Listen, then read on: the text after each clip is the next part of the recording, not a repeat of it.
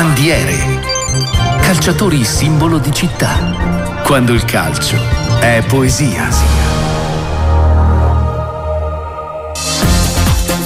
Spazio le nostre bandiere quando sono le 13 e 26 minuti, nuova stagione per quanto riguarda il percorso del nostro eh, Stefano Cecchi. Dopo il successo ottenuto nella prima stagione eh, di bandiere si aprono e si allargano, no Matteo? Anche se vogliamo sì. i confini delle bandiere, perché essere una bandiera è un po' riduttivo nel semplice aspetto di appartenenza, perché se vogliamo ci sono delle bandiere universali, no? che indipendentemente poi dai colori che hanno contraddistinto il, il proprio percorso, eh, diventano a loro volta bandiere o personaggi ecco, che si possono identificare eh, anche in varie declinazioni, se vogliamo. E parliamo oggi non, un, non tanto di un giocatore, ma soprattutto di un allenatore. Assolutamente, parliamo di un allenatore che ovviamente come quasi tutti in precedenza è stato un giocatore, la sua ma, diciamo, parte di carriera più ricordata è quella proprio in panchina e parliamo di Oronzo Pugliese, tecnico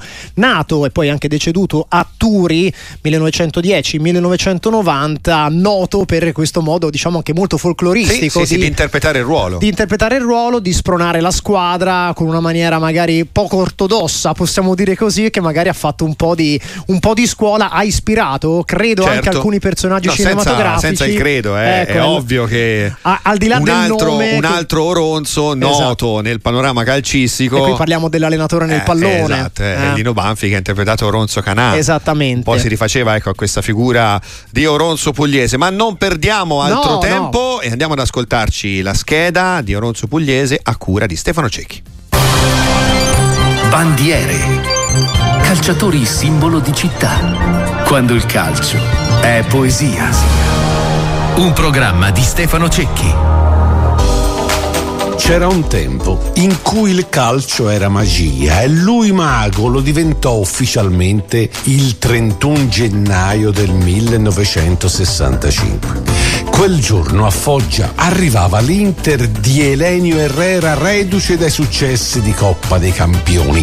Da una parte Facchetti, Mazzola, Corse e Suarez, dall'altra Moschioni, Valadè, Lanzotti e Nocera. Sembrava non dovesse esserci partita e invece alla fine lo Zaccaria a spuntarla per 3 a 2 fu proprio il Foggia. Altro che Herrera, il mago in panchina l'abbiamo noi, dissero allora i tifosi foggiani. E da quel giorno e per sempre l'allenatore dei pugliesi, Oronzo Pugliese, sarebbe diventato un mago, il mago di Turi per l'esattezza. Pugliese! Oronzo Pugliese non è soltanto il più esuberante e pittoresco degli allenatori italiani, egli rappresenta anche uno dei rari casi di profeti in patria del nostro calcio.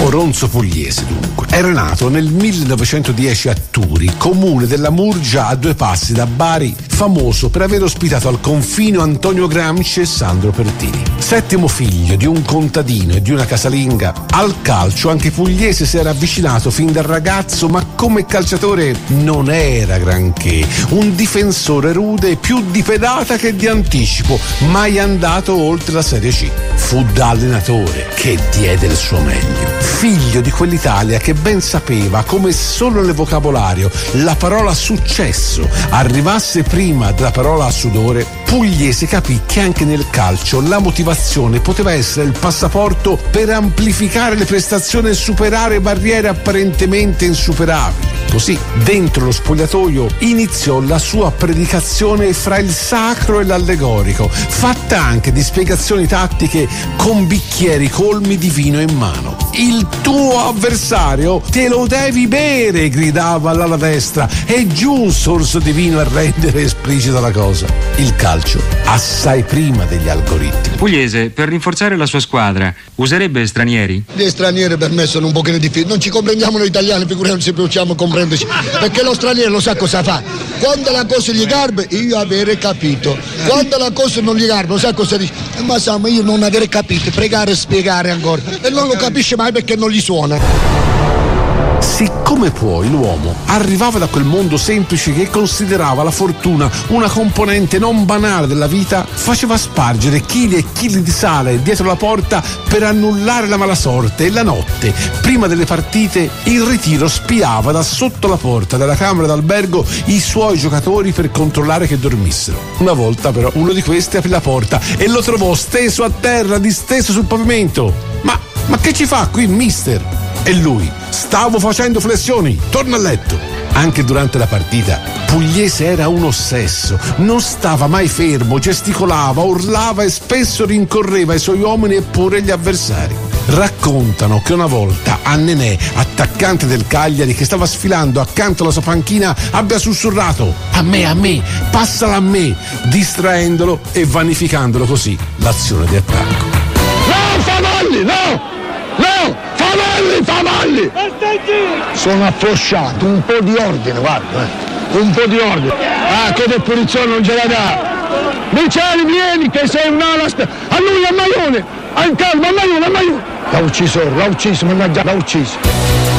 Fatto sta che i suoi metodi non ortodossi funzionavano, funzionavano e come. A Messina vinse un campionato di Serie C, quindi portò la regina dalla quarta serie alla C e a Siena sfiorò la B. Fu nel 1961 che arrivò la chiamata destinata a segnargli la vita. A Foggia, alla presidenza, era giunto Domenico Rosa Rosa, detto Mimi, industriale del legno che voleva fare le cose in grande anche nel calcio. E Pugliese, il fabbricatore artigianale di sogni, sembrava fatto apposta per allenare a Foggia. Al suo arrivo trovò una rosa composta da giocatori con il cognome contadino come il suo, Santo Padre e Sternaiolo, Corradi e Bartali. Siccome parlavano la stessa lingua, entrò nelle loro teste e li convinse a non doversi sentire inferiori a nessuno. Inter, Milan, Juventus più forti? E perché mai? Al fischio d'inizio loro sono 11 e noi siamo 11, giochiamocela! Il manifesto dell'Italia coraggiosa del dopoguerra che voleva ripartire attraverso il coraggio, un inno alla possibilità di chi godeva come un matto a fare uno spregio ai più forti. Perché il pubblico la beccava? Ma peccato, eh, perché, perché, che cosa vuole? Perché gli dispiaceva lo 0-0, amico mio. eh. Questa è la situazione. E gli dispiace, sai, gliel'ho detto a lei. Anche sugli altri campi è così. Esce piccolo e vuol mordere il grande, il grande brucia.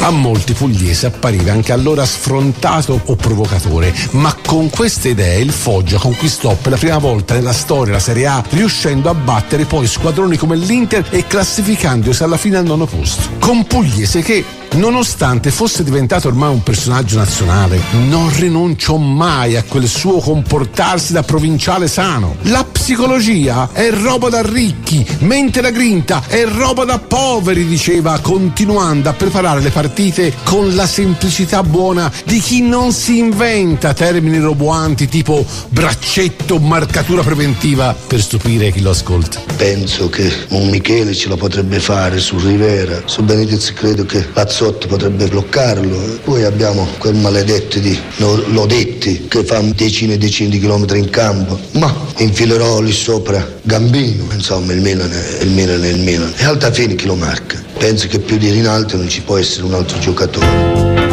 Pugliese, la genuinità in panchina, quell'idea che il calcio fosse materia imperfetta per umani e non scienza applicata allo sport. Per questo il personaggio di Oronzo Canà di Lilo Banfi è ispirato proprio a lui. Roma Longobarda 5 a 1. Sì, è stato tutta colpa di quel gol a freddo, diciamo. Ma il primo gol l'avete fatto voi. Appunto, a freddo perché noi eravamo freddi, questi erano caldi e ingazzetti, quelli della Roma, e giustamente si sono sfoghetti. Ma sarebbe riduttivo ricordarlo oggi solo per questo. Perché Oronzo Pugliese, morto nel 1990 dopo che un ictus otto anni prima lo aveva costretto sulla sedia a rotelle, nel grande libro del pallone è altro, è il grande dilatatore di sogni, è l'uomo che anticipa Murigno e Allegri nel capire che per lo spettacolo c'è il circo e che il calcio è un'altra cosa. Soprattutto Oronzo Pugliese con quel nome di un'Italia che non c'è più e i suoi tic che profumano profumano di semplicità. È colui che sta lì a ricordarci sempre di come senza il fattore umano il calcio sia niente. Bandiere. Calciatori simbolo di città. Quando il calcio è poesia. Un programma di Stefano Cecchi.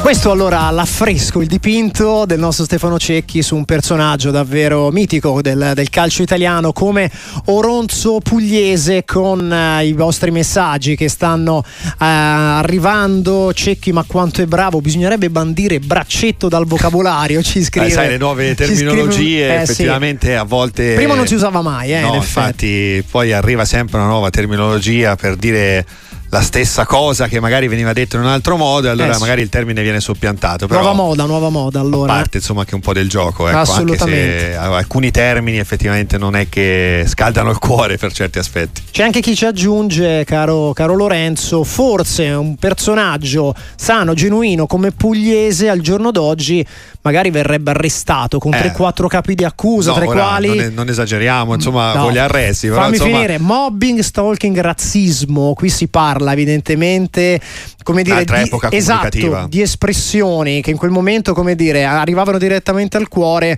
e oggi che insomma diciamo c'è molto meno ehm, la possibilità magari di esprimersi in una maniera così folcloristica come stavamo dicendo e che magari può essere anche un po' equivocata. Insomma cerchiamo un po' di, di interpretare anche il messaggio di questo nostro ascoltatore. Eh, c'è anche chi ci scrive c'è chi doveva nascere ai tempi di Omero e Cicerone quindi grande investitura per il nostro Stefano Cecchi Cecchi è una gioia per le orecchie e via discorrendo, tanti complimenti che, che arrivano eh, per, per quanto riguarda Bandiere, nuovo eh sì. capitolo che ovviamente, nuova stagione anzi che sta andando avanti e sta procedendo con uh, un uh, successo sempre più crescente anche in base a ciò che ci state scrivendo al 366 684 122. Anche con l'accostamento che insomma sta tornando grazie ai vostri messaggi chiaramente a Oronzo Canà in tanti no? hanno, hanno, visto tantissimi penso allenatore nel pallone, film cult insomma del, del genere con questa ispirazione diretta proprio al personaggio di Bandiere di oggi quindi insomma ci fa piacere, ci fa piacere piacere che allora